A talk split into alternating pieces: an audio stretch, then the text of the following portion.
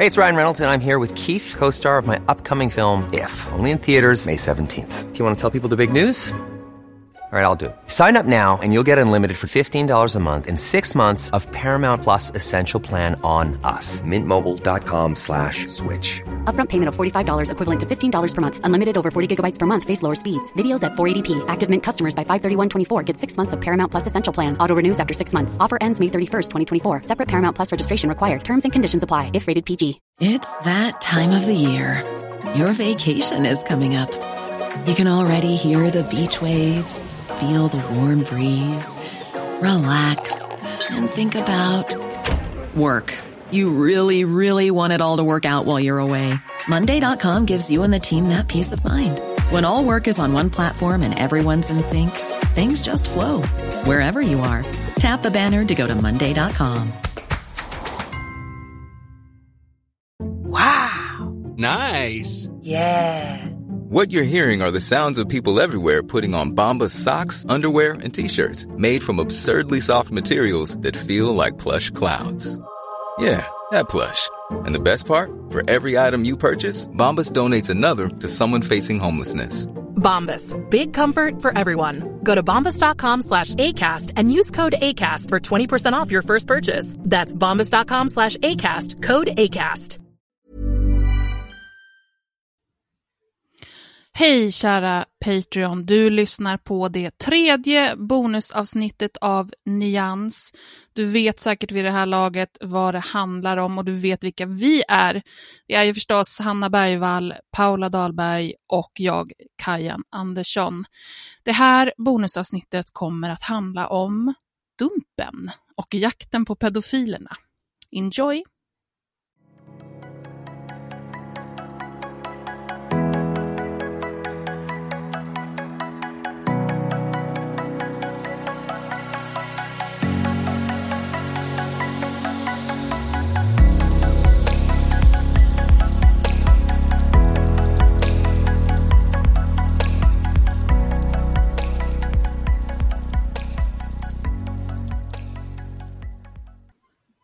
Hej hörni! Hej! Hej! Hej! Om, vi, om, det, lo- om det hörs så hade vi en liten skrattattack precis. Och det blir så ibland. Mm. Jag är helt så här, det är som att jag har så gråtit, jag bara sitter och snörvlar. Alltså en riktigt bra skratt, en sån där som man inte kan hålla inne. Det känns ju som en, ja, det är ju förlösande. Ja, Efteråt men känns det typ som efter en orgasm lite grann, man är Ja. lite mör.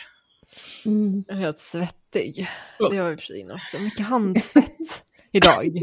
Jag var tvungen att gå och tvätta händerna efter vi spelade in förra avsnittet, för jag bara, alltså jag är så äcklig i händerna just nu.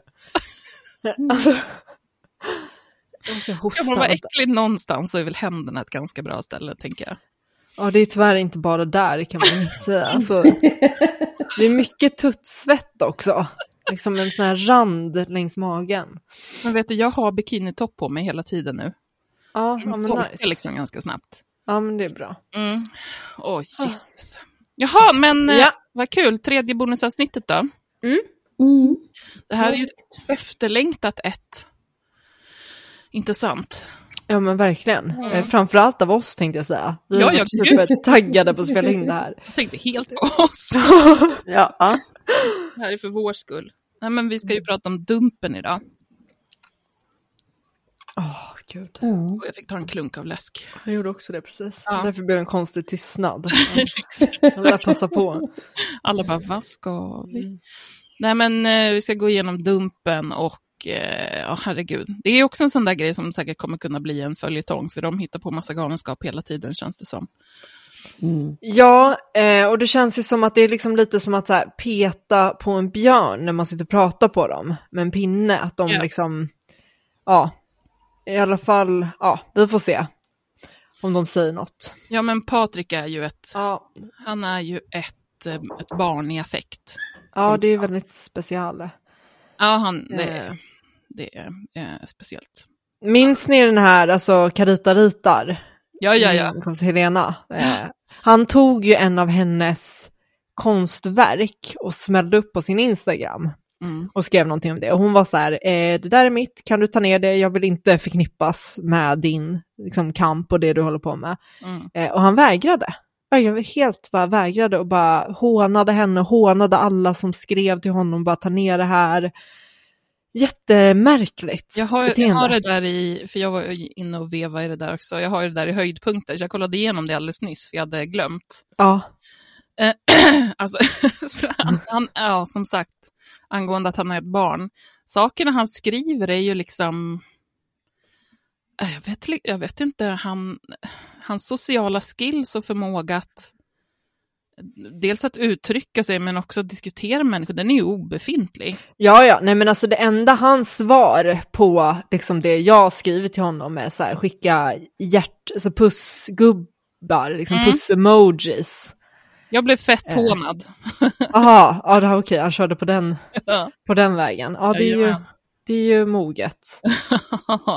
och så tror jag att han skrev att han önskade att jag skulle få ett, ett jobb, ett som var eh, högljutt med irriterande pip eller något sånt.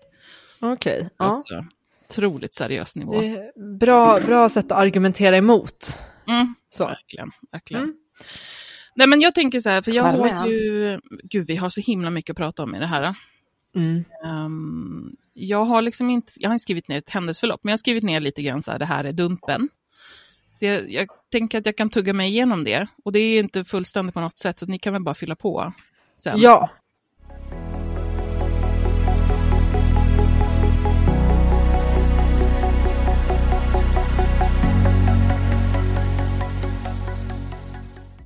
Det här är Nyans. Ja, men då eh, tar vi lite om det här, vad dumpen är för någonting, så har vi något att, yes. att starta mellan. Och jag har mm, mm, mm, mm, läst på om det, lite så här källor. Eh, förstås läst på Dumpens egen sajt, dumpen.se. Aftonbladet har skrivit några eh, artiklar om det. Svenska Dagbladet har jag läst, Arbetet. Eh, Dagens ETC framför allt, som har gjort en riktigt gedigen eh, genomgång av sajten. Och också en eh, reportageserie om eh, pedofiljägare, som inte bara handlar om Dumpen. Så Kristoffer Röstlund Jonsson på ETC har ju varit ettrig med det. Så mycket av det här kommer från hans arbete. Eh, sajten dumpen.se drivs av före detta höjdhopparen Patrik Sjöberg och privatpersonen Sara Nilsson, som också är ansvarig utgivare. Man säger sig arbeta mot sexuella övergrepp på barn och det man gör är det här.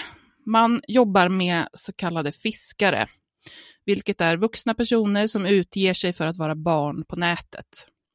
Man rör sig på plattformar där barn finns och får eller tar kontakt med olika män, jag tror att det enbart har varit män, som är intresserade av sexuell kontakt med de här barnen. Eh, det här påhittade barnet då bestämmer till slut möte med mannen med olika inviter, löften om sexuell kontakt. Och då dyker istället Patrik och Sara upp med eh, mobilkameran och konfronterar mannen. Filmen lägger man sen upp, osensurerad, på sajten, fritt för vem som helst att se. Som ETC skriver, ingen polis, inga domar, bara evig viral vanära och exil ur samhällsgemenskapen. Men det här börjar redan innan Dumpen med Facebookgruppen och klädmärket inom citationstecken eh, 242 som i, Eh, i talande stund har nästan 90 000 medlemmar. Gruppen skapades 19 januari 2021 eh, och är döpt efter eh, Sjöbergs höjdhoppsrekord. Och i gruppbeskrivningen så skriver man bland annat så här. Vi måste för barnens skull en gång för alla bestämma oss att nu inför vi nollvision och försöker efterleva det och sluta drömma om en perfekt värld där vi ska prata predatorerna till rätta och utreda deras historia och barndom. Eh, den här gruppen gör och säljer merch där det ofta står mottot Kill your local pedophile. Eh, och om det här skriver man, ni som hänger upp er på ordet kill får göra det. Jag har förklarat ett flertal gånger att Kill står här för ett förstärkt uttryck att nu räcker det med daltandet och lås in dem och se sen till att de aldrig har en chans att komma i kontakt med barn igen. Det är väl Patrik som har skrivit det här, tänker jag. Ganska svårt att läsa, för det är eh, lite knepiga meningar. Eh, man varnar också i den här gruppen för alla Birkenstock-psykologer som får ta plats i bland annat SVT Eh, och som tydligen menar att pedofili är en sexuell läggning och därför inte kriminellt. Det här är alltså gruppen som menar att de här psykologerna säger det. Gruppreglerna förbjuder dock såväl personangrepp, uppmaning till brott, uthängningar och kommentarer om olika tänkbara straff för pedofiler. Om att hänga ut folk skriver man, då det är olagligt så gör vi inte det heller. Detta för att vi inte ska bli anmälda för brott mot GDPR, PUL eller vad allt nu heter. Andra profiler som delar Sjöbergs syn på att det daltas med pedofiler stöttar initiativet, som gladiatorkändisen eh, Hero, Roddy Benjaminsson. Han ställer bland annat upp som modell i reklam för 242s kläder. Gemensamt för personerna som delar den här, ska vi kalla det analysen, av att Sverige gullar med vuxna som förgriper sig på barn, är att man använder sig av begrepp som pedofilkramare. Sjöberg använder också en väldigt eh, tydlig och utpräglad incelretorik när han skriver inlägg om att han skiter i sojapojkar, feminazis, elitfeminister och genusflum. Sara Nilsson är en av de frivilliga som kliver in och hjälper till med 242. Till ETC så säger hon eh, så här, och det här är alltså en äldre artikel om 242. Det finns gott om folk som vill att vi ska köra igång med att låtsas vara barn på internet för att dra fram pedofiler. De ber mig om hemadresser och tycker att vi ska jobba ihop. Nej. Det är politikerna som ska agera här. Jag är så arg på dem, samtidigt som vi inte kan ta till våld. Vårt jobb är för barnens skull, inte de vuxnas. Vi kan inte bedriva privata rättegångar. Det är inte det samhället vi vill ha. Men någonstans så ändrar sig ju Sara Nilsson uppenbarligen. Och hon blir som sagt uthängningssajtens ansvariga utgivare. Och de gör ju precis det här. Eh, låtsas vara barn på internet och dra fram pedofiler som de sedan hänger ut. Eh, att Sara Nilsson är sajtens ansvariga utgivare innebär att den som vill driva frågan om förtal måste vända sig till JK, till justitiekanslern. Och om staten inte driver det som ett mål så är det upp till den som känner sig förtalad att själv driva det som civilrättsligt mål. Eh, Mårten Schultz, som är professor i civilrätt, kändisprofessor, skriver i en kommentar i Svenska Dagbladet. Han skriver så här. Att Sara Nilsson är ansvarig utgivare betyder att Dumpen.se har ett så kallat utgivningsbevis, vilket i sin tur betyder att Dumpen.se faller under samma regler som Svenska Dagbladet eller Sveriges Television. Etablerade medier har ett särskilt långtgående grundlagsskydd för yttrandefriheten.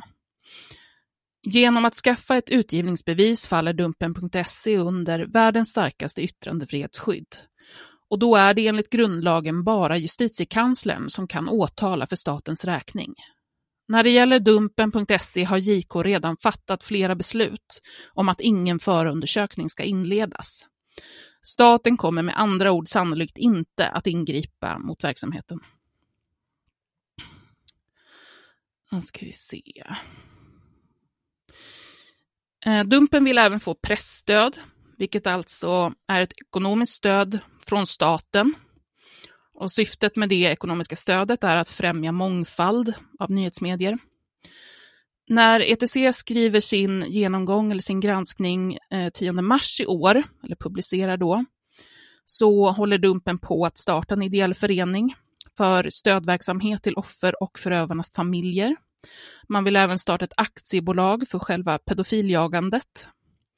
Och eh, under tiden så finansieras sajtens genomdomna eh, donationer. Sajten, ja.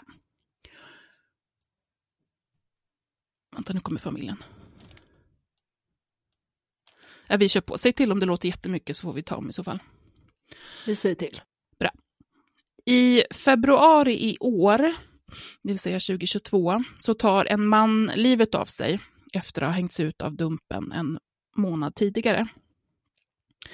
Bara några timmar efter uthängningen hade någon skrivit pedofil med stora bokstäver på familjens garageport. Det här skriver Aftonbladet om. Det börjar också komma in samtal till mannens partner. Mannen blir så nedjagad på sociala medier att eh, socialtjänsten går in och placerar honom på ett tillfälligt skyddat boende. Och mannens partner säger så här till Aftonbladet. De provocerar fram ett brott, vilket gör att polisen inte kan lagföra någon för det, eftersom det inte håller i rätten. Så de ställer bara till det. Det är också farligt det de gör. De tar inte bort hatfulla kommentarer, som exempelvis antyder att det är bra om pedofiler dör. Aftonbladet intervjuar också rättsexpert och tidigare överåklagaren Sven-Erik Alhem, som säger så här till tidningen. Det är jätteallvarligt. Alla sätt där man tar lagen i sina egna händer för att skip... Vad heter det? Skipa? Skipa. Skipa, skipa. Därav. Skipa. Tack. Alla sätt där man tar lagen i sina egna händer för att skipa rättvisa privat är förkastligt. Det är en otäck företeelse. I Dumpens fall är det så, vet jag, att många familjer har drabbats på ett väldigt fult sätt genom att man har lockat de som har neuropsykiatriska funktionsnedsättningar att nappa på de här erbjudandena. Det finns också familjer som drabbats helt oskyldigt. I mars i år så hade JK, justitiekanslern, fått in 19 klagomål om sajten. Och som nämndes så eh, i de 16 fall där man har fattat beslut så hänvisar man också till enskilt åtal. Det vill säga att målsägarna själva får ansöka om stämning om de vill ta det vidare. Runt samma tid så stormar det kring Dumpen även rörande andra saker. Till exempel att de etablerar sig på TikTok, en app som främst lockar unga.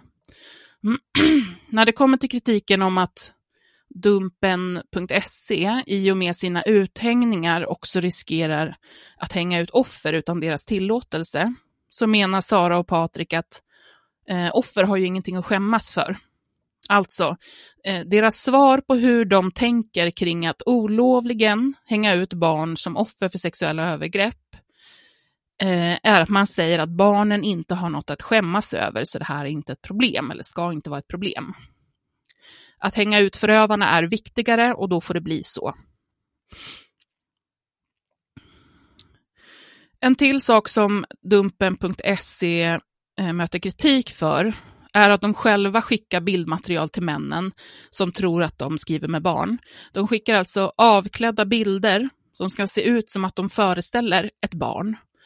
Och det här skickas inte bara till männen som de chattar med, utan publiceras även på sajten tillsammans med eh, alla de dickpics och liknande som männen skickar.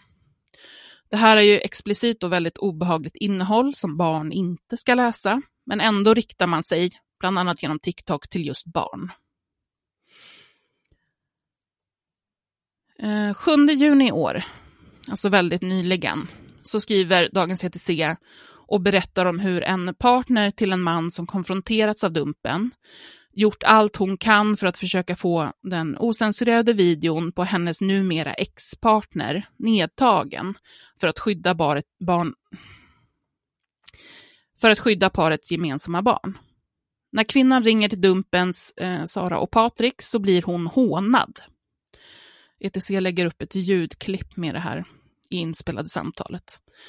Och man hör tydligt att Patrik skrattar åt henne.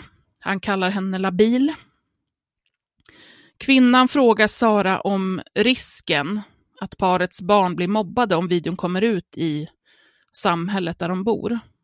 Och då svarar Sara så här. Nu är det så här. När jag växte upp var jag den enda som hade mörkt hår. Jag blev ofta trakasserad för det. Nu är det väldigt vanligt med mörkhåriga och det är helt otänkbart att trakassera någon för det. Nu är det också väldigt vanligt att barn är utsatta för övergrepp. Att barn har en förövare till förälder. Och nu är det dags att om ett barn blir retad för det, att vi som samhälle tar itu med den problematiken, så offer vågar prata. Det ska inte vara någon skam. Det är upp till skolan att ta itu med det. Ehm, det här är väl egentligen den senaste i raden av kontroverser kring Dumpen. Men nu tro, tror och hoppas jag att man har lite koll på, på vad Dumpen är. Eller vad säger ni? Ja, jättebra sammanfattat Kajan. Verkligen. Jag har också noll syre här inne just nu. Jag undrar nästan om jag inte måste öppna ett fönster eller en dörr. Ja, men gör det. Fortsätt prata du så fixar jag det. Ja.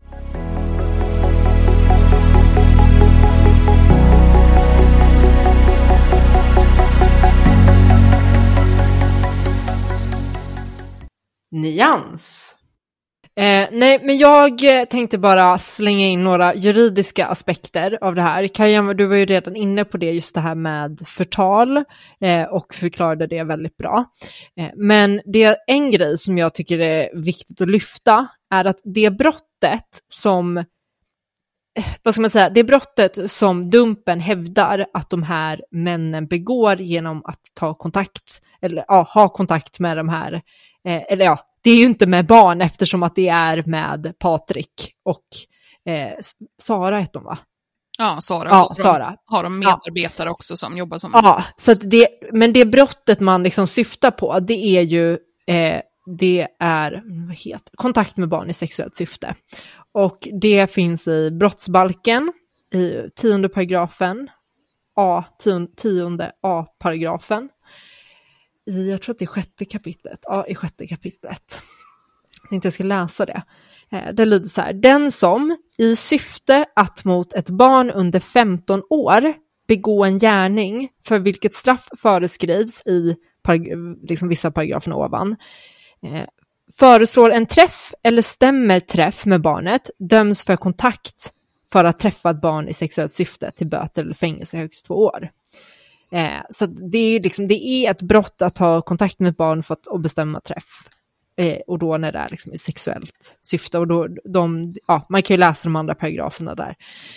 Men det som är grejen här, de här männen som de hänger ut, de har ju inte begått något brott eftersom att de inte haft kontakt med något barn.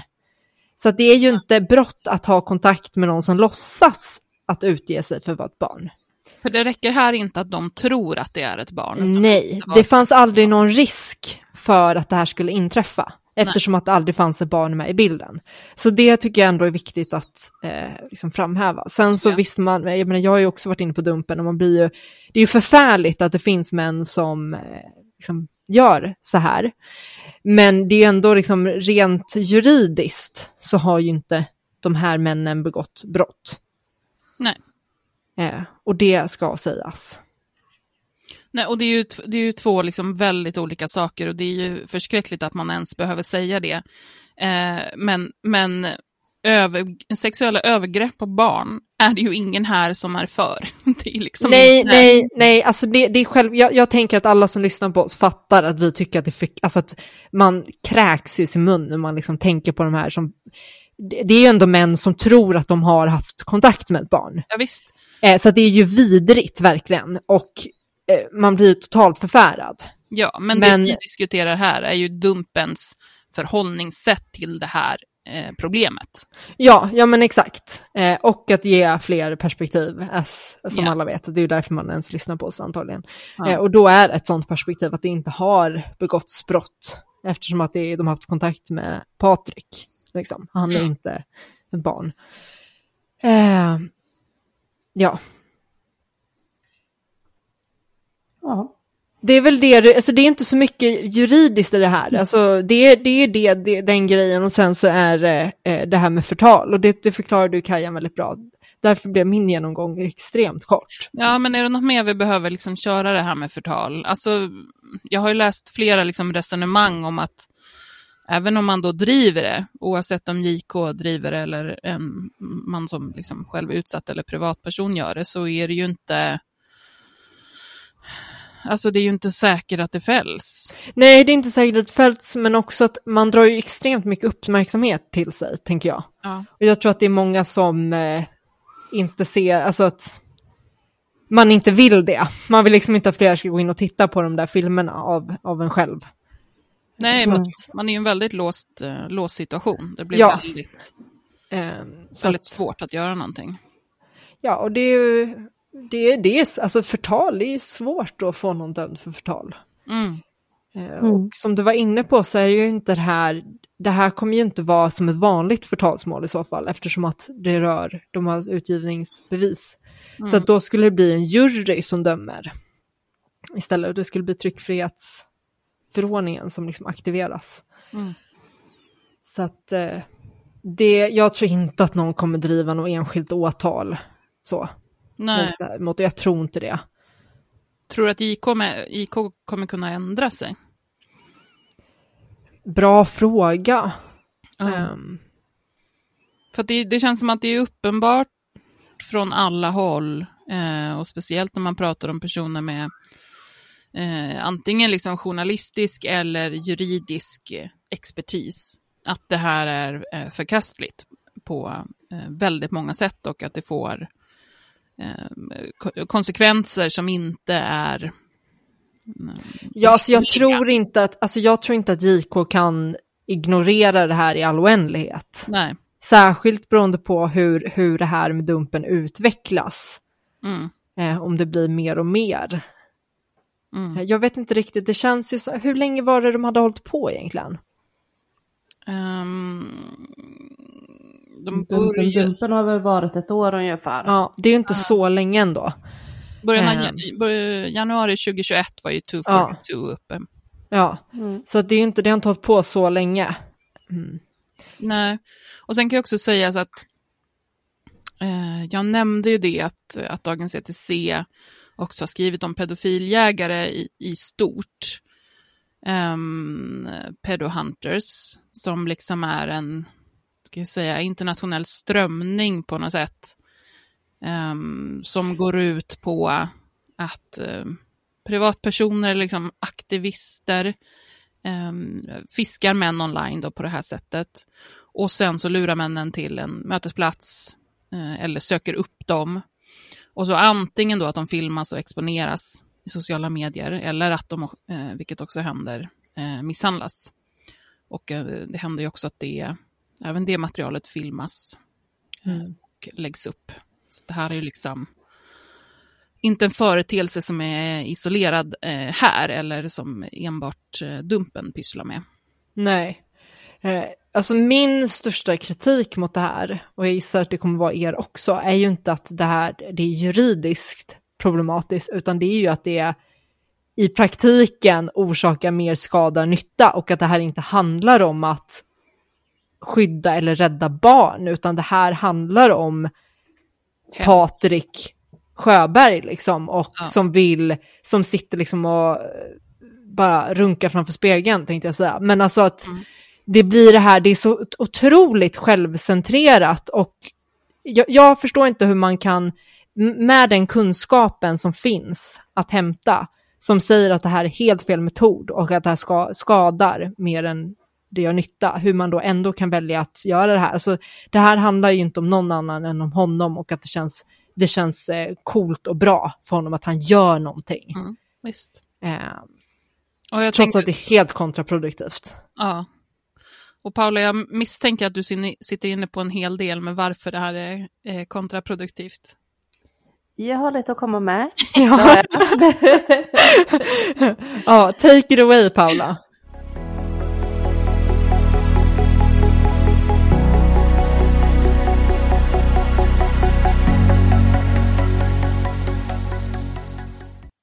Nyans.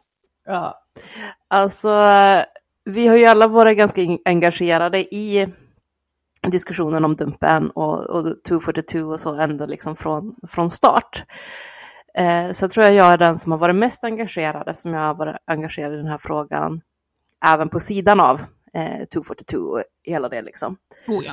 Eh, bland annat då som, som någon som själv blev utsatt som barn.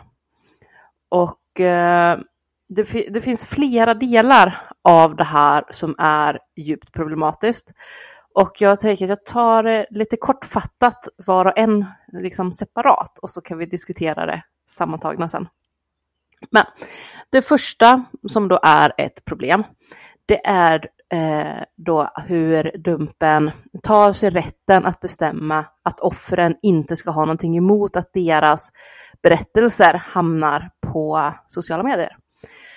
Eh, de samlar ju in berättelser och det måste inte vara liksom att det är den som själv har utsatt som skickar in så här var det för mig, utan det kan komma ganska intima, ingående, detaljerade beskrivningar. Till exempel en mamma som skriver in och bara mitt barn blev utsatt för det här och det gick till så här och så här och så massa detaljer. Utan att, alltså det finns ingenting som garanterar att mamman har tillfrågat sitt barn, är okej okay att vi pratar om det här. Nej. Eh, de har ju också lagt upp eh, chattloggar och vid ett tillfälle, där, jag tror att de tog ner den här bilden sen, just för att det fick så massiv kritik. Eh, men de lade alltså upp chattlogg inklusive bild på en liten, liten flicka, jag tror hon var tre år, där pappan ingående beskriver vilka sexuella övergrepp han har utfört på den här treåriga flickan. Eh, utan tanke på, liksom, vill det här barnet att bild på henne med ingående detaljer om vad pappan har gjort mot henne ska finnas för hela världen att se. Eh, förr eller senare kan ju hon bli stor nog att råka ramla över Flashback-tråden om Dumpen. Eh, eller någon av alla andra liksom, internetdiskussioner som finns om Dumpen och så småningom det här inlägget och se sig själv. Eh, som sagt, då tror jag att de tog ner bilden till sist. För att man sa att liksom, hon har ju inte gjort någonting fel, hon har inte med det här att göra. Så varför lägga upp en bild på henne? Mm. Eh, um, och deras svar på det här, varför de gör så, är ju det här som tycker, ja, men, lite som du läste, liksom, så att ja, men, som offer ska man inte skämmas, man har ingenting och alltså, vi måste normalisera det här så man slutar tycka att det är jobbigt att man har blivit utsatt eller sådär. Men grejen är att vi reagerar alla olika på, på övergrepp. Och det är inte de som ska avgöra vilka offer som ska vara okej okay med att deras berättelser blir allmän egendom eller inte. Det måste man själv få avgöra. Och det behöver inte handla, handla om att man skäms heller. Eh, utan det kan bara vara liksom så att jag vill inte bli påmind. Mm. Jag, tycker, jag har bearbetat det här, jag har lagt det bakom mig, jag vill inte ständigt bli påmind. Eller jag får svår PTSD så fort jag påminns om det här och mår jättedåligt och jag vill inte hela tiden bli påmind om det. Alltså sådana grejer gör ju också att man kanske inte vill plötsligt bli kontaktad av någon som börjar prata om det och sådär. Att, eh, ja, att det, det, det är faktiskt ens egen berättelse, ens egen verklighet och den måste man få bestämma över själv. Mm. Det ska inte Sara eller Patrik sitta och bestämma vad som är okej. Nästa problem, det är ju då de anhöriga. Att Dumpen tar ju inget ansvar för vad som händer med de anhöriga. De lägger ut och sen menar de på att ja, men folk får ta ansvar för sig själva. Eh, allting som eventuellt händer de anhöriga, det vill säga att de blir trakasserade eller förföljda eller får sina hem förstörda för att den här utpekade potentiella pedofilen råkar ha bott i samma, även om den personen har flyttat sen, så kan de bli fortsatt trakasserade ett tid framöver. Allt sånt tar inte de något ansvar för, utan menar på att ja, men det är eh, den utpekade pedofilens fel. Mm. Det är ja, han, för det har än så länge bara varit män. Det är han som har orsakat det här. Det är hans fel att de blir trakasserade nu. Det är han som ska ta hela det här ansvaret. Um, så man menar liksom, man, man tvår sina händer och tycker liksom att ja, men vad som än händer nu så får pedofilen ta det här ansvaret. För att hade inte han chattat med barn och vi har träffat ett barn för sexuella syften så hade ingenting av det här hänt. Um, så därför ska han skylla sig själv och familjen får liksom hata honom då för det som händer. Um, nästa då, problematiska del i det här, det är ju då att de försvårar polisens arbete. Ja. Eh, polisen har flera gånger kritiserat det här och sagt det liksom att men det kan hända att vi har span på någon till exempel. Vet att den här personen troligtvis är inblandad i en pedofilcirkel. Man vill försöka då lokalisera hela den här pedofilcirkeln för att sätta fast så många som möjligt i, i ett slag. Mm. Och så blir plötsligt den här personen konfronterad av Dumpen. Och har han då inte skrivit någonting olagligt till Dumpen så har inte de någonting de kan lämna till polisen. Utan det enda som händer är att han blir uthängd och så kan han åka hem och radera allt material som finns på sin dator eller liknande. Ja. Um, och så har bevisningen försvunnit. Och så hamnar polisen tillbaka på ruta ett och har ingenting att sätta dit honom för längre. Mm. Trots att de visste liksom att får vi bara fast liksom, tag i rätta grejerna här nu så har vi honom och kanske tio pers till. Nu har han plötsligt ingen. Um, och det har till exempel inte kommit någon uppdatering kring den här treåriga tjejen. Vad hände där? Um, han polisen dit och säkra bevisning på att den här lilla flickan har blivit utsatt eller blev hon tvungen att vara kvar hos pappan som eventuellt då våldtar henne för att Dumpen gav honom möjligheten att eh, sabba bevisningen. Mm. Ingen vet. Så det, där har vi, har vi då nästa problem. Eh, och sen kommer då ytterligare eh, ett steg i det här nu då. Och det är ju då effekten. Alltså Dumpen menar på att det här ska vara då en avskräckande effekt. Att de som blir konfronterade till Dumpen och uthängda får sin tankeställare. Och eh, att fler eh, potentiella förövare där ute kommer tänka till och låta bli att chatta med barn av rädsla för att det ska vara Dumpen de råkar på istället och då bli uthängda. Um, det är ju lite intressant på ett sätt för att utav dem, de har alltså hittills hängt ut ungefär 100 personer. Och utav de 100 så är det redan en som de har hängt ut mer än en gång. Mhm. Så han blev ju uppenbarligen inte speciellt avskräckt. Nej. Och heller Det kan inte ju vara speciellt lite- mycket försiktigare. Nej men det kan ju vara lite så här att ja, men om man ändå är uthängd och ens liv Mm. ändå är, det är kört liksom. Då kan man ju lika gärna fortsätta. Ja, Man, I och med att man skjuts undan till liksom samhällets eh, utkant. Mm. exakt så. Och det här, alltså i USA till exempel, det är ju lätt att, att jämföra med här. För att där införde de ju en lag 94, nej förlåt 93, om eh, att ha eh, olika, alltså att varje delstat var tvungen att införa ett pedofilregister. Mm. Och i början så fick delstaterna själva bestämma om det skulle vara ett offentligt register eller ett eh, dolt register som bara polisen hade tillgång till. Och sen utvecklade man den lagen några år senare eh, Eh, till att alla delstater var tvungna att ha ett offentligt pedofilregister som allmänheten lätt skulle kunna komma åt.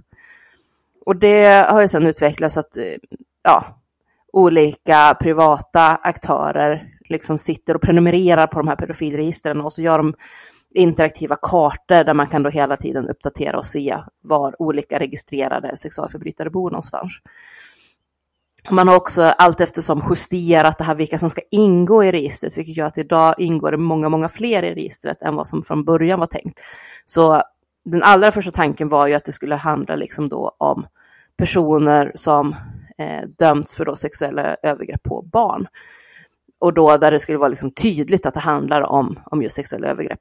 Eh, men nu inkluderar man alltså, är man en 19-åring som har sex med sin 17-åriga flickvän så blir han också dömd för sexuella övergrepp på minderårig och eh, hamnar i det här registret. Mm.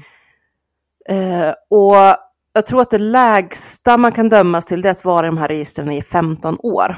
Men det finns också de som till exempel har våldtagit små barn, är ju då till exempel då i det här registret för resten av sitt liv. Och de är då också skyldiga att meddela om de flyttar så att registren kan uppdateras. Byter de delstat så måste de registrera sig i den nya delstaten och ja, hela tiden så ska det liksom uppdateras var de befinner sig. Mm. Ehm, och då har man jämfört, det finns flertalet forskningsrapporter gjorda på, i, i USA kring det här, vad har det fått för effekter? Och en orsak till att det har gjorts nya sådana här eh, forskningar gång på gång på gång eh, efter men senaste 20 åren, efter att de här registren har funnits några år, det är ju för att man någonstans vill så gärna bevisa att det här funkar. Mm. Men varenda rapport man har gjort kommer till resultatet att det här har ingen effekt. Eh, det, mm, som bäst, ska sägas, så har det ingen effekt. Men tittar man då, eh, bland annat så finns det en stor sån här eh, metastudie, alltså där man tittar på flera studier ihop. Och där man då har kollat på närmare 20 000 dömda eh, sexualbrottslingar som då också hamnat i de här offentliga registren. Så har man ju sett då att den sammantagna bilden blir att antalet övergrepp och återfall ökar. Mm. Så man får ett negativt resultat. Eh, dels så säger man då att ja, men det här, de här registren kostar skattebetalarna jättemycket pengar att hålla uppdaterade och, och se till att de här förbrytarna verkligen registrerar sig hela tiden. Och samtidigt så blir resultatet att de begår fler övergrepp. De återfaller också eh, i brott på andra sätt, framförallt då våldsbrott, men typ rån, eh, misshandel och sådär i betydligt högre grad. Och det här har man många teorier till, men en teori är ju då att så länge man är uthängd så här offentligt så blir det svårare att vara en del av samhället.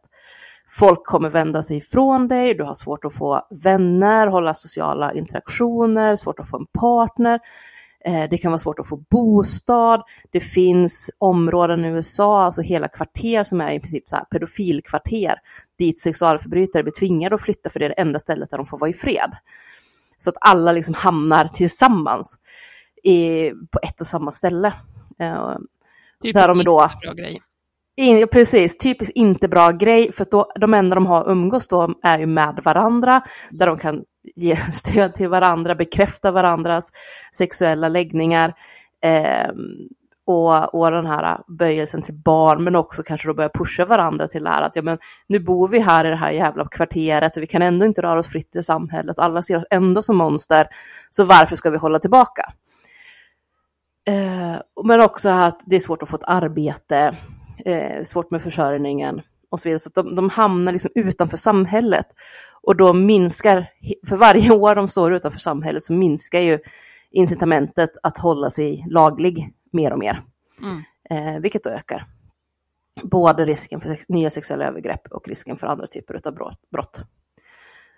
Eh, så det, det, finns liksom absolut ingen positiv vinst i det här. Man har inte kunnat se någon positiv vinst i det här. Mm. Och likadant, alltså de, det, det Sara och Patrik trycker på är ju det här att ja, men, vi hade önskat att det här fanns när vi varit utsatta som barn, för då hade vi kanske vågat berätta tidigare, för då hade vi sett att vuxna tyckte det här var fel. Men där man då har de här typen av register som man sett att det har inte heller den effekten. Alltså det får inte barn att prata mer om de blir utsatta. Eh, om något gör att de pratar mindre om ja. det faktum att de blir utsatta. För att 90 procent, 90-95 procent av alla som blir utsatta blir utsatta av någon de känner väldigt väl. Mm. Och det innebär också att de på många sätt kan vara i beroendesituation till den här personen. Eh, det kan till exempel vara den enda trygga punkten de har i livet. Trots övergreppen så blir det den enda trygga punkten de har. Och då vill de inte förlora den trygga punkten. Alltså kan de inte berätta om det, för då kommer de att bli fråntagna den här tryggheten. Och ni vet, det var för några år sedan ett fall i Härnösand som jag är ifrån, eh, som blev väldigt uppmärksammat, och två bröder förgrep sig på ett flertal barn i kvarteret där de bodde. Och där framkom kom det ut av rättegångarna sen då sådär att anledningen till att de kunde göra det här under ganska lång tid och blev, blev som liksom sån enorm omfattning av övergrepp, det var ju för att de siktade in sig på de här barnen som var ensamma och från dysfunktionella familjer. Mm. Och så började de med att ge den här en trygg punkt, en lägenhet att komma till där det var lugnt. De blev inte utsatta för våld. De fick tillgång till alkohol och droger, roliga spel. Alltså det var liksom en, en punkt som de här barnen och ungdomarna tyckte var skön att hänga på. Mm. Och det var någon som såg dem. Och när de då sen började utnyttja barnen sexuellt så tyckte ändå de här barnen liksom att ja, men det här sexuella övergreppen var ändå ett milt pris att betala i förhållande till att förlora tillgången till det här hemmet. Mm. Eh, vilket gjorde att det tog jättelång tid innan några barn vågade börja berätta om vad de var med om. Och det här underlättas ju inte då om de tänker att berättar vi så kommer folk att mörda de här killarna till exempel. Alltså de flesta, alltså de flesta allra, allra flesta vill inte se sin förövare dödad. Eh, i början. Många kan säga det sen, när de har fått distans till det eller till, rent av liksom verkligen kunna greppa vad det är de faktiskt har varit med om. Mm. Så kan de känna liksom så att jag skulle inte bli ledsen om min förövare dog eller jag önskar att han eller hon var död. Men väldigt få, när de är mitt uppe i det, vill se personerna mördade. Mm. Och upplever man då att det finns en överhängande risk att det händer, eh, så säger man ingenting. Nej. Men, eller likadant, upplever man att det finns en överhängande risk att andra människor kommer få full tillgång till att veta vad man har varit med om, så berättar man inte. För man vill inte att det ska komma ut för kreti och pleti. Det är därför det är så jäkla frustrerande det här med att det ses som gullande med, med eh, förövare, att man vill, vill göra det som går att göras för att öka benägenheten eller möjligheterna för att de här personerna får eh, vård. Att, att det ses som ett daltande när man är så här, fast det är det enda vi ser fungerar. Eh, och, och är det då inte vårt ansvar att göra allt, precis allt som vi kan för att öka benägenheten för, för det är också någonting som ökar benägenheten för, för utsatta, att blir konsekvensen, får man välja på två scenarier, att den ena konsekvensen av att man berättar är att eh, ens förövare då som man kanske har en personlig eh, koppling till eller liksom andra, eh, ska vi säga, eh, positiva betingelser i en relation liksom från att, eh, att de It's that time of the year. Your vacation is coming up. You can already hear the beach waves, feel the warm breeze, relax, and think about work. You really, really want it all to work out while you're away. Monday.com gives you and the team that peace of mind. When all work is on one platform and everyone's in sync, things just flow wherever you are. Tap the banner to go to Monday.com. Ready to pop the question? The jewelers at BlueNile.com have got sparkle down to a science with beautiful lab grown diamonds worthy of your most brilliant moments. Their lab grown diamonds are independently graded and guaranteed identical to natural diamonds, and they're ready to ship to your door. Go to BlueNile.com and use promo code LISTEN to get $50 off your purchase of $500 or more. That's code LISTEN at BlueNile.com for $50 off. BlueNile.com code LISTEN. De blir uteslutna ur samhället, att de blir hårt straffade, att de blir liksom ehm, eh, ja, dödade är ju extremen, liksom, men, men bortplockade så. Eh, eller den andra konsekvensen att personen får eh, vård, behandling och eh, liksom samhällets resurser för att det här beteendet inte ska hända, att det här inte ska drabba någon mer. Så är det ju klart att det är liksom alternativ nummer två som kommer vara enklast och möjliggöra för, för personer att berätta vad de blir utsatta för. Slut på rant. Ja, nej men exakt. Eh, ja, du och jag Paula skrev ju om det här va? På Feministiskt perspektiv. Precis, vi gjorde en debattartikel där. Vad handlade den om tänkte jag säga. jag försökte snabbt hitta den här så jag får... Lite Ja men den handlar ju precis om, om, om det här med eh, att det, det leder till fler övergrepp Mm. att hänga ut förövarna, inte färre.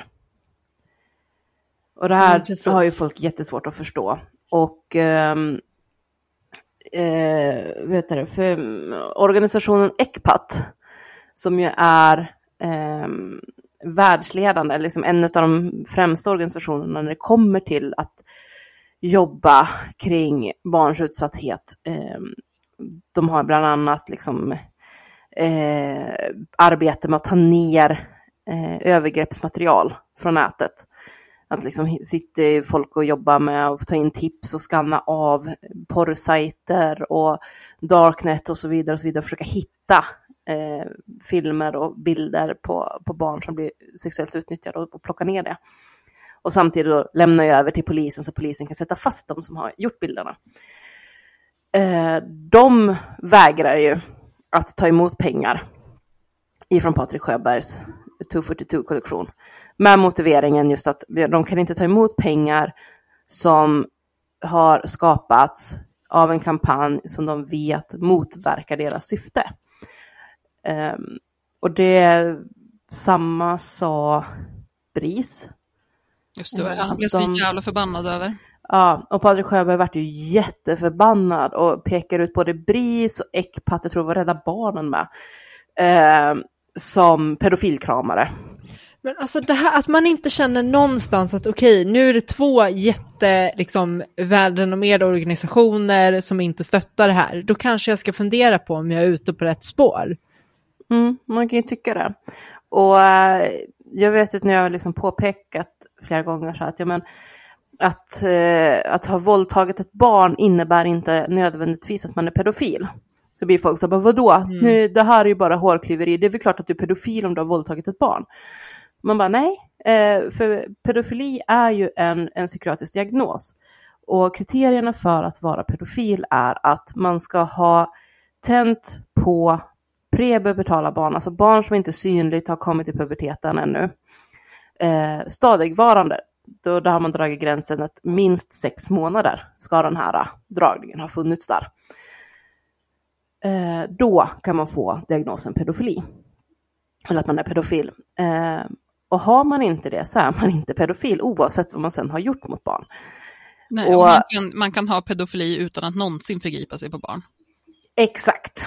Att det, det är liksom inte, alltså pedofil är inte detsamma som att vara förövare. Nej. Och att vara förövare är inte detsamma som att vara pedofil. Alltså, uh, och det, det finns många pedofiler som, som är jätteanti, för att de inte är typ psykopater. Alltså de fattar ju vilken skada det skulle göra om de levde ut med barnen. Mm. Och här kommer då en av de sista liksom, stora problemen med hur Dumpen arbetar. Och det är ju att de intalar folk att det finns barn där ute som vill ha sex med vuxna. Ja. Alltså de har karaktärer som är, jag tror att deras olika är, de är 13 eller 14 år gamla och så finns en mamma med ett litet barn. Mm. Och de här 13 och 14-åringarna som de låtsas vara, det är inte så att de hejsan hoppsan, eh, den vuxna leder in samtalet på sex. Och så låtsas de vara blyga och sen spela med lite grann. Nej, utan deras karaktärer är liksom att det kan vara mycket väl den här 13 eller 14-åringen som börjar ta upp ämnet om sex. Mm. Eh, som börjar pusha på att ska vi inte ses, ska vi inte ses, ska vi inte ses. Eh, prata om att de vill förlora oskulden med den här vuxna personen. Eh, prata, alltså skicka, det finns många sådana olika exempel, liksom när någon har skickat en dickpic till exempel och den här äh, låtsasbarnet och liksom svarar någonting om att den var häftig eller sexig eller mm. att äh, hon minsann också blir lite sugen och, och liksom sådär. Mm. Eh, och det finns flera exempel på, på där det är den vuxna som är tveksam. Men barnet ligger på. Vi ska ses, vi ska ses, vi ska ses. Och där går det givetvis att säga liksom så att ja, men som vuxen ska man alltid säga nej. Det är givetvis att man alltid ska säga nej. Men grejen är ju att när de väl liksom bestämmer att ja men okej, vi ses väl då. Så är det inte alltid 100% uttalat att vi ska ses och ha sex från den vuxna sida. Eh, och när de sen blir konfronterade av Dumpen så sker ju det direkt liksom med det här liksom, hårda, vad tror du att du sysslar med, varför vill du knulla småbarn och sådär. Mm. Eh, så man får aldrig det här, ja, men är det här en vuxen som börjar bli orolig för det här barnet och säger att ja, men okej, vi ses väl då? Och som faktiskt vill ta ett allvarligt snack med den här ungen, fattar du hur farligt det här är eller liknande. Mm. Eh, det finns också minst två exempel eh, på personer som blivit uthängda, där det är helt uppenbart att de här två personerna inte fattar att det handlar om att ha stämt träff med ett barn. Nej. Eh, bland annat en kille som flertalet personer från bygden där han kommer ifrån kände igen och sa, men det här är ju en person med, med en ganska tydlig eh, mentalt handikapp, alltså eh, intellektuell, eh, ut, intellektuell funktionsnedsättning, att, eh, att han förstod inte. Och, och, när han stötte på Sara, som ju definitivt inte ser ut att vara typ 14, eh, utan är mycket uppenbart en väldigt vuxen kvinna, så reagerar han inte. Nej. Utan han var verkligen så här, aha, är det det jag ska träffa? Är det du som är hon? Ska vi, mm. vi, skulle vi knulla typ? Och hon försöker så här, de, och Patrik försöker så här, varför vill du knulla barn, varför vill du knulla barn? Och han svarar inte, han fattar inte. Han bara fortsätter, men vi skulle ju gå och knulla. Mm. Ungefär. Eh, och sen är det en annan som, som inte kan språket.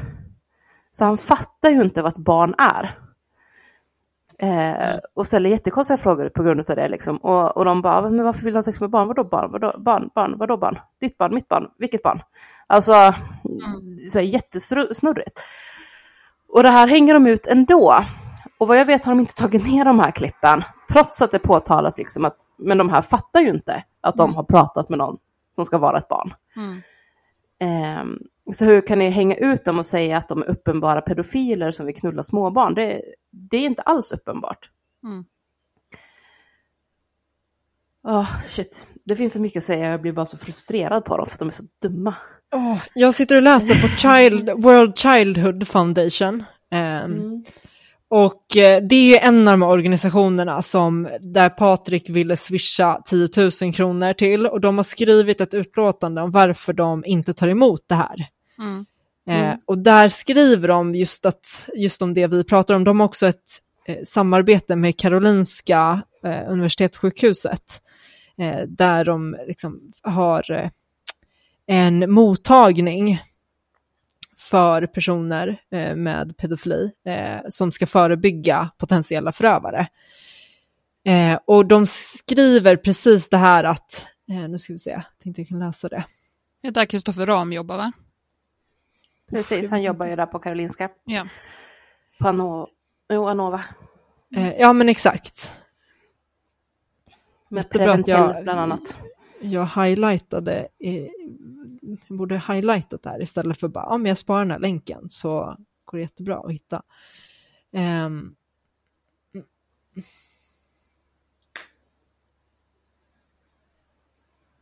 Forskning visar också att stigmatisering och social exkludering av pedofiler snarare ökar än minskar risken för att de ska begå övergrepp. Det gör också att de i högre grad söker sig till grupper med likasinnade, där övergrepp mot barn blir normaliserat och accepterat. Eh, så det är ju precis det här som händer när man förskjuter de här människorna till samhällets utkanter. Jag tänker också på det vi pratade om i USA, när det blir de här samhällena eh, där de kan mm. bekräfta varandras bilder. Ja, och benägenheten för de här personerna själva att söka hjälp minskar ju ja, ja. radikalt ju mer det här stigmatiserandet, demoniserandet, det här, det här är inte riktiga människor. Eh, Nej. Ju mer det ökar, desto mer drar man sig undan åt helt fel håll. Ja, men exakt. Um, och det Childhood vänder sig mot är ju den typen av, också den typen av retorik som Patrik för med att mm. man ska liksom eh, döda eh, pedofiler och det, det, typen av, det typen av språk. Mm. Gud, gud, vilken konstig mening. Men ni fattar. Mm. Mm. Eh, ja. Ja, men då spelar det ingen roll riktigt att Patrik sitter i en i sina gruppbeskrivningar och så här. Jag har sagt att det inte handlar om att döda på riktigt, det handlar om att döda eh, bilden av pedofilen eller, eller makten ja, nej, det spelar ingen roll. Eller något annat struntprat. Eh, det är inte det det handlar om, för att grejen med såna här såna här grupper är ju också att de vet mycket väl vad deras följare, vad deras medlemmar um, gör i kommentarerna, vad man liksom hetsar varandra till. Eh, Dumpen har ju själva, liksom, de är ju själva med och ser det här. Jag tror att det var på Twitter när den här mannen tog livet av sig och någon, någon person kom in och kommenterade att det var bra gjort att han dog, liksom. Att han tog livet av sig. Eh, och bra jobbat Dumpen med det ni gör. Och de bara går in, ja ah, tack för fina ord. Alltså de är, ju, de är ju fullt medvetna om vad det är de bidrar till. Och har ju inga problem med det alls. Nej, jag tror till och med att de sa, jag tror det var Patrik som sa det i en intervju om det här och huruvida de kände någon form av ansvar för att den här mannen har dragit livet av sig. Och, och han drog ju bara det här standardsvaret ungefär att nej, eh, istället för att tänka så mycket på vad den här förövaren har sysslat med så kan vi kanske tänka på alla barnen som tar livet av sig till följd av att de har blivit utsatta för sexuella övergrepp. Ja. Så, att, så fort de får kritik för sådana här saker så vänder de ju gärna på det och så säger de, men istället för att tänka på förövaren, tänk på barnet som han skulle ha utsatt annars eller som han kanske redan har utsatt eller ja. ja det, det blir väldigt svårt att, att kritisera oförmåga att, att ha två tankar i huvudet samtidigt. Att, ja, här, verkligen. Vi, vi, kan faktiskt prata om det här och ert ansvar och, och eh, vad det är ni hetsar till och vilka konsekvenser det får. Samtidigt som vi i andra diskussioner och andra sammanhang pratar om hur vi hjälper offer, eh, hur vi mm. förhindrar att det här ens sker. Men, men de här, alltså Dumpen är ju mästare av, av, av falska dikotomier, alltså att man ställer liksom Ja, men mm. Som eh, porrfri barndom till exempel. Eh, det här att om ni inte tycker att, eh, att porrfilter är en bra lösning så vill ni att barn ska kolla på, eh, kolla på porr varje dag. Alltså att man ställer upp, mm. tycker ni inte det här så tycker ni det här. Och det, alltså, är, det så tröttsamt. Det är två helt mm. orimliga um, saker. Den största missen man kan göra är att gå, gå på den där falska mm. dikotomin. Men det gör ju de hela tiden med att om du kritiserar du oss eller det vi gör eh, så är du pedofilkramare och du vill att eh, barn ska bli utsatta för sexuella övergrepp. Mm. Mm. Och jag tänker att det blir väldigt tydligt till exempel hur de har svarat upp då kring den här Moa som ETC skrev om nyligen då. Ja, partnern. Som hade försökt att få ja. partnern som, hon, hon kallas för Moa i artikeln så därför säger jag ja. det namnet. Att, eh, att hon då eh, ja, hade försökt att få dem att ta ner det här. Och hon hade ju skrivit i ganska desperata ordalag, eh, ja, väldigt kort tid egentligen efter, alltså typ en, någon dag bara efter att den här mannen då hade hängts ut. Eh, och hon säger ju själv liksom så att hon fick ju inte veta från någon på Dumpen att det här skulle hända. Utan hon fick veta från en bekant som hade sett det hos Dumpen. Mm. Och bara, vet du vad, vad din partner har gjort ungefär? Mm. Eh, och Dumpen avslutade, alltså Sara svarar ju till ETC liksom att vi kommer ju ta, göra en egen artikel som svar. Vilket de gjorde sen. Mm. Och i den artikeln så lägger hon, Sara ut då skärmdumpar ifrån sms och mail som, de, som har skickats mellan henne och den här Moa. Eh, och hon lägger ut så mycket detaljer att den som ville lyckas kunde ju liksom luska ut vem hon är.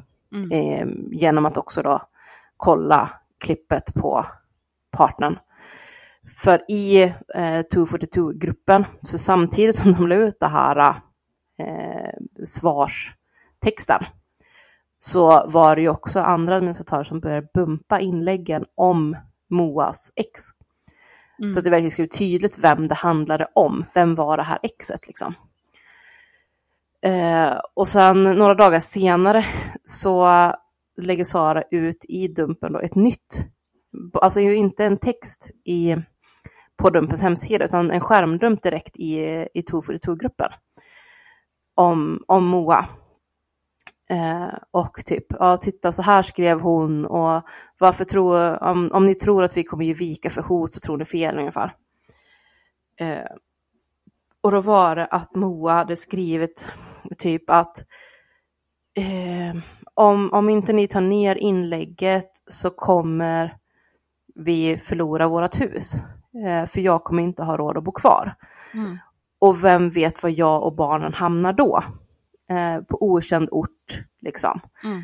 Eh, och det här hade hon skrivit då kanske fyra, fem dagar efter den här uthängningen. Och eh, till det inlägget så är en person som skriver då eh, ungefär hur, Eh, hur skulle det påverka hennes möjlighet att bo kvar om uthängningen ligger kvar? Ehm, menar hon att hon tänker låta exet flytta hem igen för att rädda bostaden? Ehm, och vilken risk utgör det för deras barn ungefär? Och på, och på det svarar Sara Nilsson bara att oj, det har jag inte ens tänkt på.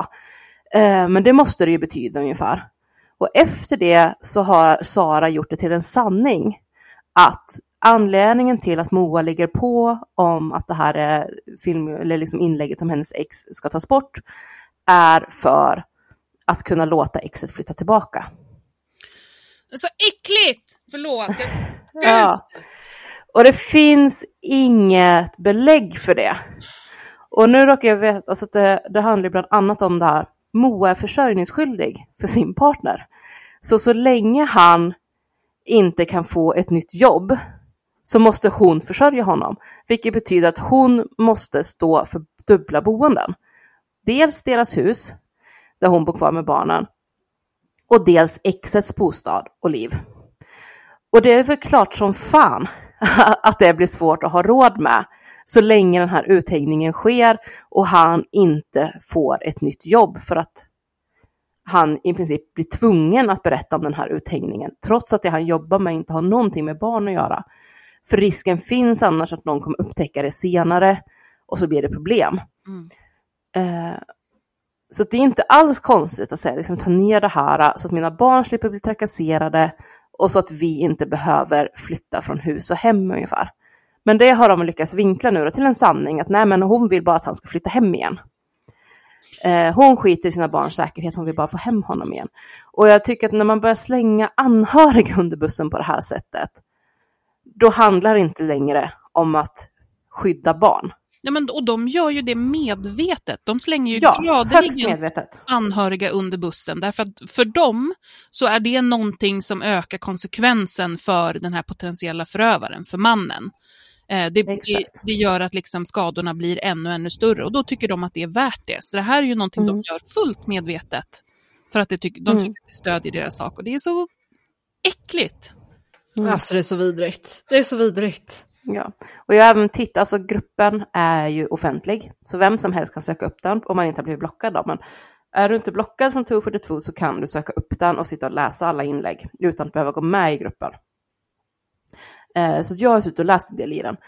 Och, eh, och där har jag sett bland annat då, efter det här med eh, NTC-artikeln om Moa, så har det ju varit till exempel då debatter där väldigt många tycker liksom så att ja men så what om barnen blir mobbade? Barn blir mobbade för allt möjligt hela tiden. Det är skolans uppdrag att se till att det inte händer. Och mitt lite tjurskalliga jag tänker ju lite då samtidigt så här, men varför behövs då Dumpen? För Dumpen menar ju att ett av deras huvudskäl till att de ska existera är ju för att varna folk så att de inte av misstag då till exempel anställer en pedofil in i en ungdomsverksamhet eller liknande. Och då kan man ju säga samma sak där. Men vad fan, det ska ju ungdomsverksamheten eller vad det nu kan handla om då ha koll på. Mm, de ska ju ha eh, olika handlingsplaner för att kunna upptäcka eller inte från första början då anställa pedofiler överhuvudtaget eller potentiella förövare. Mm. Eh, så då behövs ju inte Dumpen. För det där mm. ska ju samhället klara av att lösa ändå, eller hur? Mm. Bäh, kort och gott. Men jag blir också så här att uh, tyvärr inom feministiska kretsar, vi återkommer ju till det, feministiska kretsar på till exempel Instagram, så Ehm, är det ju människor som går på den här falska dikotomin som Dumpen målar upp. Uh, det vill säga att man, man är så, ja men det är ju ändå för en bra sak och vi kanske tänker på det olika eller ser på det olika, men eh, och, och, det gör mig totalt, totalt vansinnig. För att det är inte för en bra sak. Det här är, är vuxna individers egna hämndvendetta som får fruktansvärda konsekvenser för verkliga människor, för barn, för personer som är utsatta för övergrepp. Och man, man gör också precis tvärtom om man påstår att man vill um, skydda barn och minska risken för att de blir utsatta på, för övergrepp så gör man precis tvärtom. Det finns svart på vitt att man gör precis tvärtom. Så, mm. så det här liksom att ja, men det är en bra sak men vi kanske tänker lite olika, det måste ju bara upphöra nu. Tack. Det, det Tack, är ju det här Exakt så. normaliserandet eh, av fullständig livsfarlig skit. Men också mm. det här, alltså jag kan inte förstå hur man som feminist kan liksom offentligt stötta Patrik Sjöberg som uppenbarligen är liksom antifeminist. Hur han mm. behandlar kvinnor offentligt alltså, han är uttalat feminist. Ja. Han är uttalat antifeminist. Ja, inte att han... ja, till och med, men också det här att han liksom aktivt, alltså hur han behandlar kvinnor utåt, att man liksom inte, det är ju om något måste man ju ta avstånd från. Ja. Nu tycker mm. folk säkert att jag är så här, ah, man ska cancel, ja men alltså Men fast, fast personer oh. som, som Patrik, som, som dels rent personligen är ärkeas på alla dess sätt, mm. och sen dessutom förstör så otroligt mycket och skapar skada. De ska man, man behöver inte cancella, men man kan ju ge fan i att, att hjälpa dem att få Hylla dem, lyfta fram mm. dem, ge ja. dem en plattform, ge dem extra utrymme. Ja. Det, det tycker jag är problematiskt. Att liksom, inte nog med att de redan har sin egna plattform, men att man framhäver dem. Här, kom och ta min plattform också, varsågod. Mm.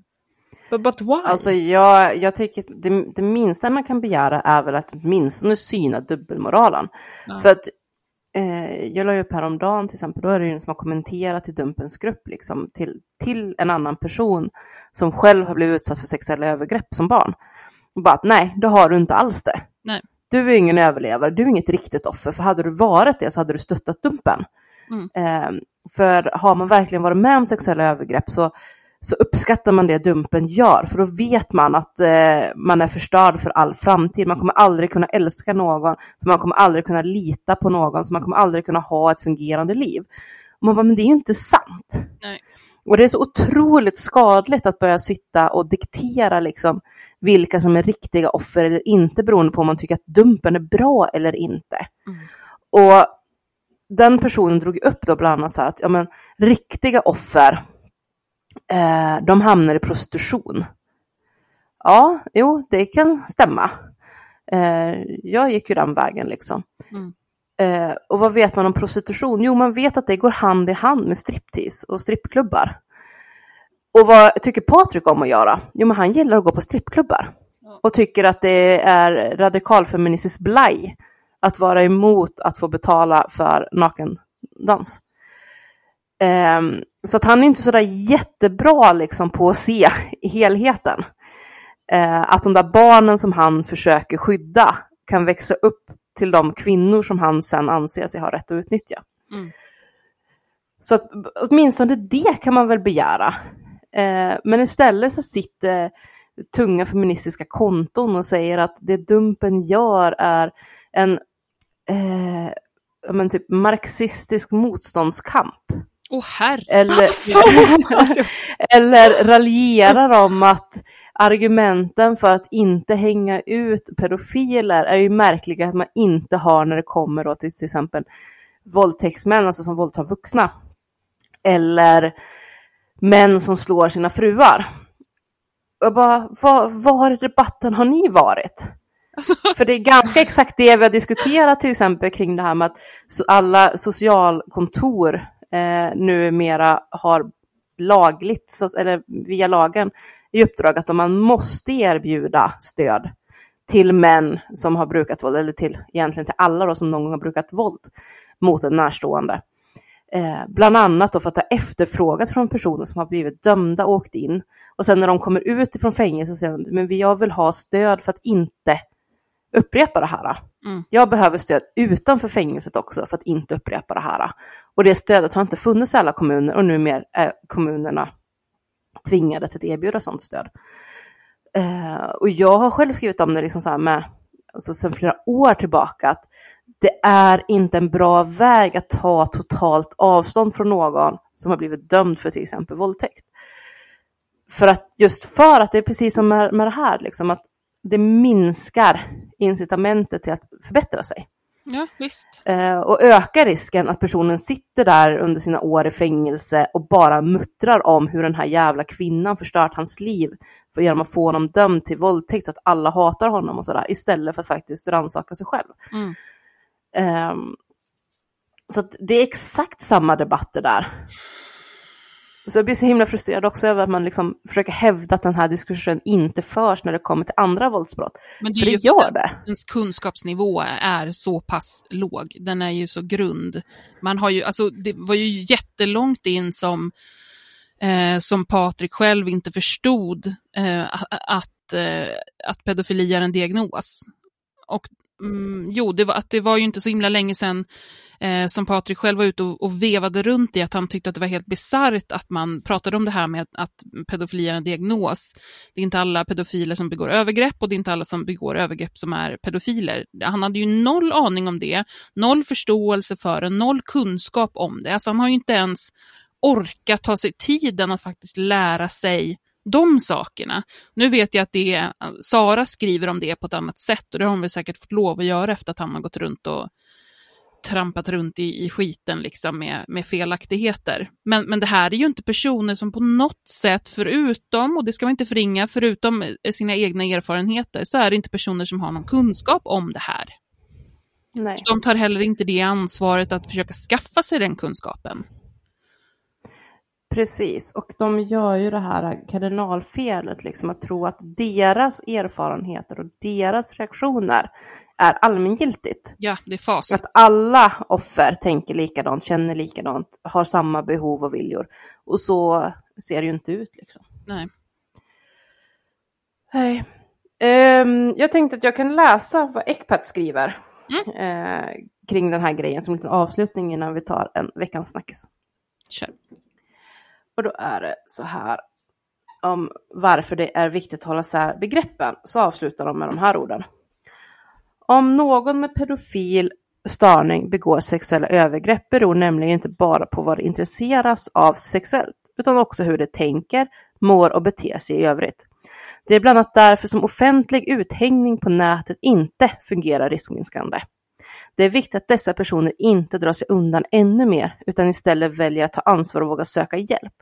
De måste veta att förebyggande insatser finns och att samhället vill hjälpa dem innan de riskerar att begå brott. Och sen ger de då tips om Preventell. Eh, och avslutar med, genom att använda rätt begrepp vid rätt tillfälle kan vi hjälpas, tillsammans hjälpas åt så att fler övergrepp kan stoppas innan det begås. Ja. Ja. Klart och tydligt. Precis. Jag är inte bara svettig, jag är arg också.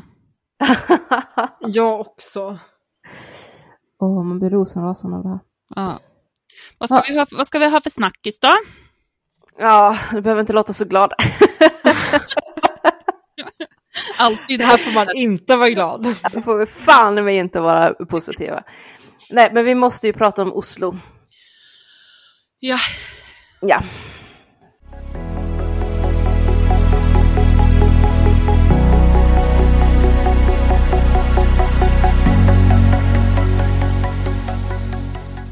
Det här är nyans. Jag vill inte, men jag känner att vi måste. Ja, det måste vi. Det måste vi. Vi måste, vi måste prata om det ur flera vinklar. Eh, det, det som alltså hänt är att en man i Oslo gick till attack under Pride, inledningen av Oslos Pridevecka. Och resultatet blev två döda, tio allvarligt skadade och elva skadade där de tio allvarligt skadade framför allt hade blivit skjutna. Eh, och bland de mindre allvarligt skadade så fanns också personer som hade blivit nedtrampade i paniken och sådär. Eh, och det har varit mycket diskussioner fram och tillbaka. Polisen gick ut med, norska polisen gick ganska omgående ut med att det här räknas som, utreds som ett terrorbrott. Eh, för man menar att hur det här utfördes tydde på att personen ville sätta skräck i befolkningen. Man börjar också utreda det som ett hatbrott eh, på grund av platsen och metoden som användes, det vill säga att han hade skjutit på folk. Eh, och det, de absolut främsta, flesta, 22, måste tänka nu, 23 skadade var väl allt som allt, 23 drabbade allt som allt. Eh, och utav dem så var det 22 stycken som blev skjutna när de var på en gaybar i Oslo som heter London Pub. Ehm, man hade lite tveksamheter, eller haft eh, tveksamheter kring om det verkligen är ett hatbrott, för att den första personen som blev skjuten inte befann sig på den här baren. Men i, typ på samma gata eller i närheten liksom. Men man vet inte riktigt ännu om det var så där att det, det var en person som bara råkade dras med Eh, och att han egentligen tänkte att alla offer skulle vara på den här baren eller om det var på något annat sätt.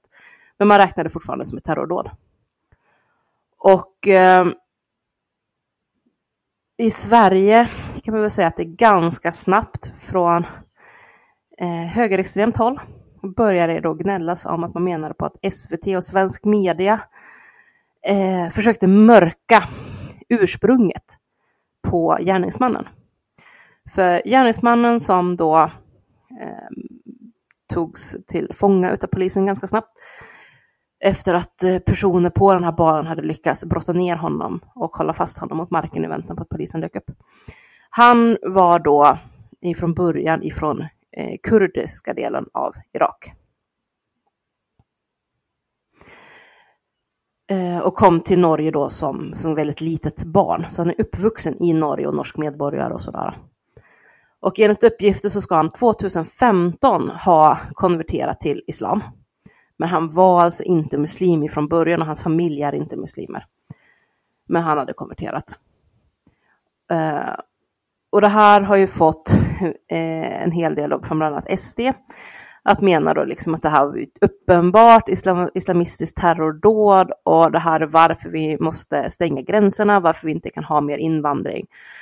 Eh, och man pratar i princip ingenting om offren, det vill säga att så gott som alla drabbade då var homosexuella eller ja, hbtqia-personer som befann sig på den här baren. Uh, utan man försöker bara göra till en fråga om invandring. Och man lyfter då inte heller det faktum att eh, mannen var känd från polisen sedan tidigare för bland annat narkotikabrott. Och att man också visste, eh, senare när man hade tagit honom, då, om man visste om det var, eh, också visste då att han led av svår psykisk sjukdom. Så att de, de delarna eh, har man ganska snabbt, så att säga, kollrat bort. Och det, det är ganska intressant tycker jag, hur snabbt man liksom inte vill ha med den här delen när man pratar så fort det är en invandrare som har begått ett fruktansvärt brott. Eh, hade han varit liksom som, som Breivik till exempel, men då är man ganska snabb på det där med ensam galning, säkert svårt psykiskt sjuk och så ser man det som förmildrande omständigheter. Mm. Men när det är en faktiskt uttalat svårt psykiskt sjuk invandrare som begår ett, ett hemskt brott, eh, då tycker man plötsligt inte att det räknas alls. Och det, det är inte samma sak lite grann med det här terrordådet som skedde i Frankrike. Eh, ett av de första med en man som tog en lastbil och körde genom en folkmassa. Så, så sa man ju också där alltså, i samband med julskyltning eh, att ja, det här är varför muslimer är så farliga och så vidare och så vidare. Och vill inte alls ta med i, i kalkylen då det faktum liksom att han, eh, alltså alla som kände honom vittnade om att han var inte alls speciellt troende. Eh, han hade börjat prata lite grann om islamism och Isis och sådana här grejer typ en vecka innan dådet. Och han hade pratat lika mycket om då att han minsann skulle visa sin exfru eh, vad han verkligen gick för. De skulle få läsa om honom på tv och han hade precis fått eh, sparken ifrån jobbet för att han inte eh, för att han misskötte sina sysslor som eh, lastbilschaufför. Och dagen efter det här terrordådet så skulle han egentligen lämna tillbaka sin lastbil. Men istället tog han den då genom den här folkmassan. Um, men, men då tar man inte alls med det. Det, det är liksom, man skyller bara på att det måste ha med religionen att göra. Mm. Um, och vill liksom inte se någon annan förklaringsmodell till varför det här har hänt. Man får en, en eh, ganska äcklig smak i munnen också när, när eh, brunhögern ska liksom gå in och vifta och dra de korten i, i dåd som drabbar hbtqia-personer eh, med tanke på deras, dels eh, politiken som bedrivs från det hållet, men också deras kollektiva åsikter om gruppen. Precis, och det blir så tydligt också när man inte liksom vill prata om vem det här terrorrådet riktades mot. Mm. När man liksom inte vill låtsas om att det riktades mot en grupp som man själv eh, egentligen inte har några problem med att de drabbas. Nej. För, för den här brunhögern, de vill ju liksom förbjuda Pride och eh, i Sölvesborg till exempel så har det ju varit bråk liksom om att man har förbjudit typ att kommunala inrättningar får använda prideflaggan för man menar att den är för, för politisk och, mm. och kommunala inrättningar ska vara icke-politiska i sin utformning och så vidare. Mm. Att, att det är knappt liksom att kommunen får, får eh, tillåta pride-tåg ungefär för att man är så himla anti. Och då är det väldigt svårt att ta ställning med offren i det här. För offren bryr de sig egentligen inte om. Nej. Utan man vill bara försöka göra poäng på att det i det här fallet var en, en invandrare. Och eh, de försökte ju, så det var ju lite likadant med eh, det här hemska dådet i USA. Eh, när man gick in på, på en gaybar och sköt vilt omkring sig i Orlando. Mm. Att eh, där tryckte man också bara på att han var muslim. Mm. Eh, men tittar man bakom det här så var det ju liksom att han var ju framför allt driven av en otroligt grov eh, internaliserad homofobi. Mm. För att det fanns ju flera vittnesmål om att han själv hade hängt på den här baren väldigt mycket. Eh, och att han dejtade män, men skämdes för det för att han såg det ju egentligen inte som okej utifrån sin tro. Mm. Eh, och till sist så begick han det här attentatet för att han menade att men, han klarade inte av att motstå frestelsen så då var han tvungen att ta bort frestelsen och för honom blev det ju då att då var han ju tvungen att ta bort den här gaybaren. Ja. Så därför begick han dådet. Så det hade ju inte så jävla mycket att göra med att han var muslim egentligen. Han hade ju, alltså det sker ju sådana här typer av attentat eh, med jämna mellanrum runt om i världen från väldigt fundamentalistiska kristna också. Mm. Ehm, och då skyller man inte alls på religionen på samma sätt trots att den spelar in minst lika mycket där. Utan det, men man har sitt narrativ klart för sig och då utnyttjar man det när, när det har varit en muslimsk förövare. Fast offren som sagt skiter man i. ja, det är väldigt välvalda russin man plockar ur kakan. Exakt, och att se hur man själv då med sin retorik spelar in i de här grejerna, det vill man ju inte heller. Alltså, Ja, då blir det för att återgå-. Exakt, men för att återgå till Breivik till exempel så var det ju... Åh, nu kommer jag inte ihåg. Det var ju, det var ju SD-topp där som, som bara direkt efter bomberna hade skett i Oslo, innan skjutningarna började ute på Utöja, som, som twittrade typ så här, ja men, är det för tidigt att säga vad var det vi sa eller något sånt där. Och sen eh, ett tag efteråt någonting om att eh, han ska blocka alla som försöker skydda invandrare när det ligger blödande normen på gatorna eller något sånt där. Eh, och som ju blev jävligt tyst när det visade sig att det var en, en helnorsk nazist som framhöll Sverigedemokraterna som förebild i Sverige. Ja, Det, det var inte så jävla poppis helt plötsligt. nej, då var det inte lika kul längre. Nej. Men det, det är som att man vill, de vill inte se det hatet de själv är med och göder. Eh, och det, ja, det är därför man osynliggör offren. För då behöver man liksom inte ta, ta ansvar för att det här skulle kunna ske i Sverige också så småningom. Visst. Och SDs egna politik och sätt att uttrycka sig om bland annat homosexuella skulle kunna vara en, en trigger för Ja. att det händer. Det för oss ju i den riktningen, helt klart. Har du några tankar, Hanna? Ehm, jag är så mosig i huvudet, men alltså, jag håller ju med er om allting ni säger. Mm. Eh, och det handlar ju mycket om det här, liksom vad vi, vad vi, vad, eller ja, som du säger Kajan, att det är det vi skapar liksom med den retoriken. Det är som att man är oförmögen. Jag funderar på om jag skulle säga ovillig, men det är nästan som att man är oförmögen att, att se att sådana här utvecklingar, att de kommer någonstans ifrån. Att man, Ja, man bäddar för sådana här skeenden på olika sätt på samhällsnivå.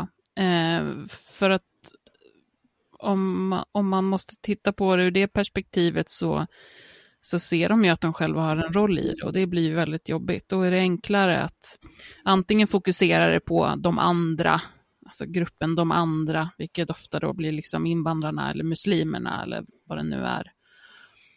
Eh, eller på att det liksom är en, eh, en helt oförutsedd eh, situation som bara dyker upp från ingenstans. För det andra blir så, blir så mycket jobbigare. Ja. Eller så vänder man det gärna till att det är offrens egna fel. Det går också. Den ligger ju också nära till hands. Eh, nu har ju det lugnat ner sig, men när det var som mest attentat mot eh, framförallt rumänska tiggare som kom hit, eh, så, så skyller man ju det på offren. Mm. Att, eh, ja, att de här attentaten som ju bland annat ledde till att en person dog Mm. Och flera blev ju allvarligt skadade när man tände eld på deras eh, ja, typ tält Mm. och sådana här grejer. Att, ja, men att det borde få dem att förstå hur oönskade de är och om de då ändå stannar så får de ju skylla sig själv. Ja. Ungefär så gick ju diskussionerna och lite samma med Flyktingar är också... Eh, flyktingen, ja men precis, när det, det var så himla mycket bränder på flyktingförläggningar så var det samma sak där. Men förstår de inte att de är oönskade här? Om de är- bara ger sig iväg så kommer man ju sluta elda flyktingförläggningar. Mm. Så länge de stannar så får de ju skylla sig själv för att de Mm. trotsar liksom. Mm.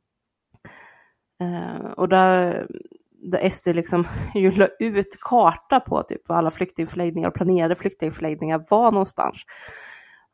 Och, och sen tyckte så att ja, om det leder till att folk tänder eld på de här flyktingförläggningarna så är inte det deras problem. De har ju inte sagt att man ska tända eld på dem. Dumpen De har bara lagt ut kartan. Ja, precis samma skrot och korn. Fy fan. Mm. Ja, ska vi känna oss nöjda med detta Ja. mm, tredje bonusavsnitt? Det tycker jag. Ja. Nu känns det som att folk har fått valuta för pengarna. Det har varit ett långt avsnitt. Mm. Ja, men verkligen. Eh, hoppas att ni eh, tyckte om det. Fortsätt att vara Patreon. Vi ska inte säga att ni ska bli, för ni är ju. Vi är jätteglada för Ja. det. Jätte, jätteglada. Alltså löjligt glada. Ni vet Mm. inte. Ni vet inte hur fåniga vi är kring det här egentligen. Ni är våra, ni är våra favoriter. Inte hemligt. Och så hoppas vi på lite svalare väder i alla fall. Mm. Nästa gång så att vi inte sitter och är som små blöta pölar. Ja. Ja, men precis. Eh, Så då hör ni oss i nästa ordinarie avsnitt och sen så kommer ett bonusavsnitt bara för er till. Men tack för att ni har lyssnat idag. Tack så mycket. Tack och hej. Hej.